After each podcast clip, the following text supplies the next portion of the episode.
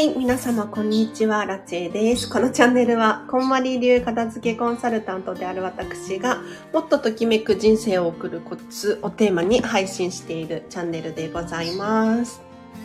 ということで、本日もお聴きいただきありがとうございます。今日もですね、一緒に洗濯物畳もうライブをしていこうかなと。と言ってもね、そんなにないんですよ。そんなにないんだけれど、ちょっと短い時間ですが、付き合いいただければなと思います。洗濯物畳みましょう。今日東京は雨ですね。雨です。なんか、昨日晴れたなって思ったんですけど、また雨かっていう しょんぼりっていう感じですね。でも別に雨、皆さんどう思います？雨。アラチェはお気に入りの傘がさせるので、ときめきですね。ときめきの傘。あ、皆さん傘何本持ってますか？傘何本持ってますか？アラチェはですね、ちょっと、ここだけの話なんですが、なんか傘はね、3本あるんですよ。3本あるの あの、一つは折りたたみ傘で、大きい傘が2つあるんです。で、基本的に大きい傘使ってる方が1つあって、1個は使ってないんですが、あの、なんで、じゃあ大きい傘2本も持ってるのかって言ったら、ときめいちゃうんですよね。もうこれ本当にときめいちゃって、あの、何が起こってるかっていうと、2本大きい傘があるんですが、これこだわって買った傘なんですよ。両方とも。で、1個壊れてるんですね。で、何が壊れてるかって言ったら、あの、傘自体、骨とかは壊れていないんですけど、あの、くるくる巻く紐の部分あるじゃないですか、傘。パチンって止める。あの紐の部分が切れちゃったんですよ。だから傘としての機能はあるんだけれど、紐がこうくるくるできないから、例えばじゃあ電車に乗るときとか、お店に入る時とか、くるくるできない問題があって持ち歩いていないんですよね。本当に近場でコンビニに行くくらいしか使ってないんですけれど、でももう可愛いの、この傘が。だから手放せないんですよね。安くなかったんで、5、6千円したんじゃないかなと思うので、それで余計に手放せなくなってますね。何かいいアイディアないかな？なんかヘアゴムか何かを常につけといて、とか？かな？はい。傘のお片付けもぜひね、やっていただくといいかなと思います。例えば、傘で言うと、なんか使えるのに捨てるのもったいないじゃないですか。なぜかビニール傘とか溜まっちゃってる人いるんですよ。本当に。でも腕は1本しかないし、自分の体1個しかないから、腕2本か 体の、体1個しかないから、傘って2本同時に刺せるかって言ったら刺せないですよね。一度に使うのって1本までなんですよ。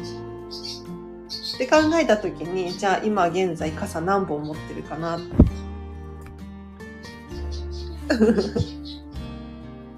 あ、で、傘手放すときは、捨てるのもったいないから、例えば、あの、職場に寄付するとかいいかもしれないですね。職場に置いておけば、まあ、誰かしら使うでしょ。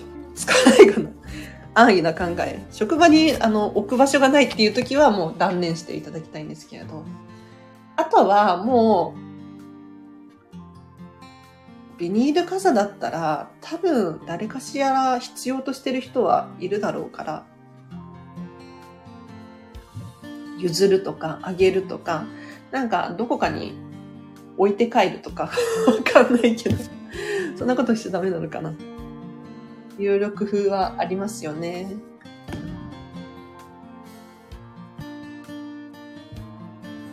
洗濯物。今日靴下が多いな。靴下が。妹の靴下がね、穴が開いてるんですよ。いつも言ってるの。で、昨日ようやく、あ、穴開いてるとかって言い始めて、だから言ったじゃんって。だから言ってんのに、みたいな。全然意味わかんないですよね。穴開いてる靴下を履き続けるっていう。別に、あの、いい人にとってはいいんでしょうね。関係ない人にとっては関係ないんでしょうね。それで言うと、ちょっとこの間、と考えてたんですけれど、あの、お子様がね、あ、駅で電車乗ってて、そのお子様の靴がすごい汚れてたんですよ。でも、子供の靴がいくら汚れていようが、なんとも思わないじゃないですか。なんか元気なんだな、わんぱくなんだな、とか、ねいいことですよね、逆にそれって。で、さらに言うと、じゃあパパさんの靴がこうボロボロだったとしても、それって頑張ってるなとか、あと現場の仕事なのかなとか、いろいろ想像はできるわけですよね。でそれが何、綺麗じゃないからダメとか、そういうことじゃないじゃないですか。ねだって現場仕事で、靴が汚れたら、ボロボロになったら買い替えるっていうのを繰り返してたら、もしかしたら、1ヶ月とかに1回は、ね、靴を買わざるを得ないかもしれないでしょ？それはちょっと経済的とか、負担じゃないですか。ってなったら、やっぱり、穴が開いてる靴下でもいいのかな？なんてちょっと思います。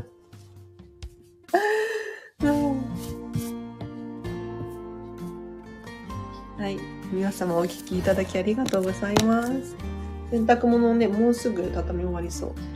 大体洗濯物、私はいつも10分から15分くらいですね。今日は少ないのでもう終わりそうなんですけれど。これ時間計ってた方がいいですね。私もこのライブ配信始めるまでは洗濯物を畳むのに何分使っていたのかっていうのは全然気づいていなかったんです。でも10分15分あれば洗濯物畳み終わるんだなっていうのを頭の片隅にいつも入れておくことによってあの時間配分っていうのかなタイムマネジメントがうまくいくような気がしません？なので食器洗うに対しても何分くらい、だいたい平均でいいですよ。平均これくらいかかるなっていうのを頭の中に入れておくっていうのが非常に大事かなと。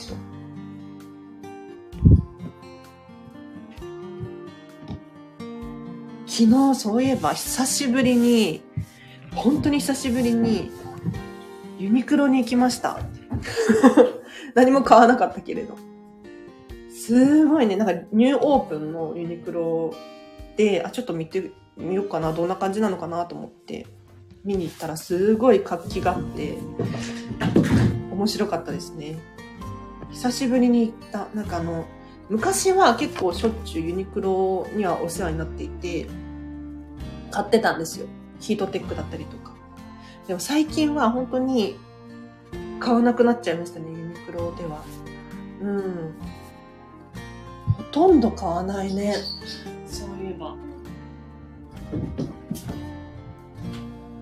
なんか、あの、私の好みの問題なんですけど、最近、無印良品の方が好きで、かつてはユニクロと無印だったら、無印のあユユニクロの方が好きだったんですけれど、今はもう断然無印の方が好きですね。あの、お店の雰囲気っていうのかな、あの、リラックスしてお買い物ができるっていうの。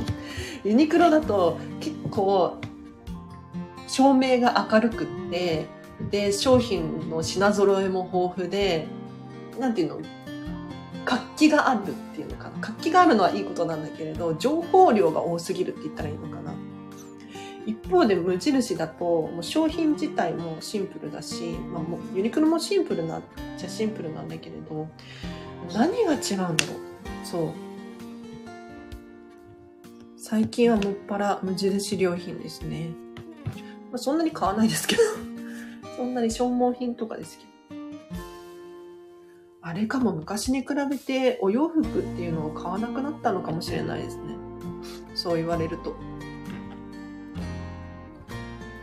毎年のように肌着とか買ってましたけど、最近は肌着とか、なんか、買わないですね。確かに。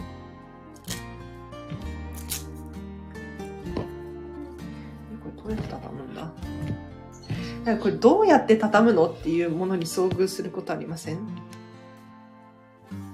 それは、あの、正解を自分で見つけるしかないんですよ。何度も何度も試して。これ、なんか妹の、これでいいか。これでいいんじゃない？はい。完成形が、あの、つるんとした四角形、長方形になるイメージで折り紙のように畳んでいきます。はい。あ、終わりました。皆様ありがとうございました。あの、初めましての方とかいらっしゃいましたら、あのコメントとか、レターとかフォローとかしていただくととても嬉しいです。はい。何か喋りたいことがあったんだけれど、すっかり忘れちゃったな。何だったっけ？今日これからなんですけれど、実はボイスレッスンがあって、いや、アラチェのこのね、スタンド FM のチャンネル全然フォロワーさん500人くらいしかいないんですけれど、にもかかわらず、アラチェはもうラジオ大好きで、毎日毎日配信、発信しているんですよね。で、今後、セミナーとか講演会も増えるだろうと思って、とりあえずボイスレッスン受けたい。なんか、明日、じゃあセミナーやってくれって言われて、慌てて準備するのも違うじゃないですか。もういつでも準備万端で、ベリーウェルカムみたいな 状態にしておきたいなと思って、そう。今日はこれからボイスレッスンでございます。では、皆様ありがとうございました。洗濯物を畳むのはかどりましたか？はい。では、今日もお聴きいただきありがとうございます。皆様今日の午後もですね、ハピネスを選んで過ごしてください。あ、そう、いつもね、ハピネスを選んで過ごしてくださいとかっていう風に締めくくるんですけれど、これどういう意味か、どういう意図があるのかっていうと、もう人生は選択の連続であると。はい。すべての物事、物理的なものも、目に見えない非物理的なものも全部自分が選んでいるんだよっていう意識を持っていただきたいんですね。例えば、今日どの服を着て、どこで誰と何をするのか、今日のランチ何を食べるのか、食べたいのか。他にも、言動、仕草も自分で選んでるんですよ。その言葉遣いとか、えっと、物との接し方だったりとか、すべては自分の選択。で、その一個ずつのちっちゃな選択の積み重ねが人生を作るので、やはり、ハピネス、自分にとっての幸せを感じるものを選んで過ごしてほしいなっていう思いから、今日もハピネスを選んで過ごしてねっていうふうに締めくくらさせていただいております。なんか結局ね、まあ、置かれてる環境とかもあるかもしれないんだけれど、選んでるの自分なんですよね。あのこの話にすると長くなるので、今日はこの辺りで終わりにしようと思います。そう、10月31日までなんですけれど、えっ、ー、と、こんまりメソッドを使ったコーチングセッションのお試し体験版が、なんと75分5500円で受講できます。えっと、31日までの申し込みですね。はい。失礼いたしました。なので、とってもお得なので、目に見えないもののお片付け、人間関係、もやもやするとか、データ、お片付けしたいとか、気持ちが不安定なのとかっていう方いらっしゃいましたら、参考になるかもしれないので、ぜひ、まずは、ご相談無料の説明会とかも開催できますので、そちらをコメントかレター等でお申し込みいただければなと思います。あとは、11月10日に京都に行く予定があるんですが、もし京都駅付近にお住まいの方で、アラチェの片付けレッスンを受講したいという方がいらっしゃいましたら、お声掛けください。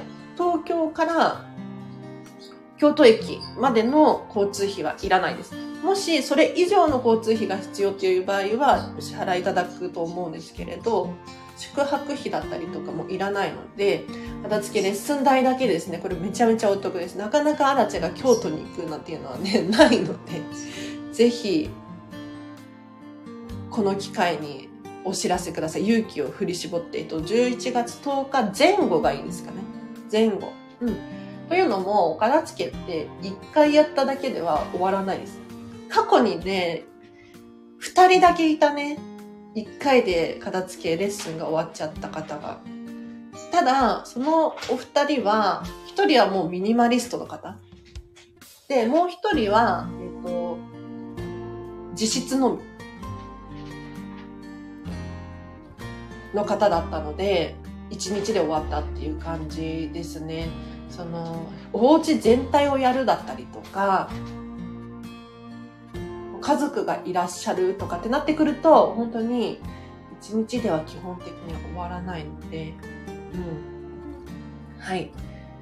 っていうのも参考にしてみてください。では、最後、お知らせになってしまいましたが、ありがとうございました。今日も皆様ハピネスを選んで過ごしてください。あらつえでした。バイバーイ。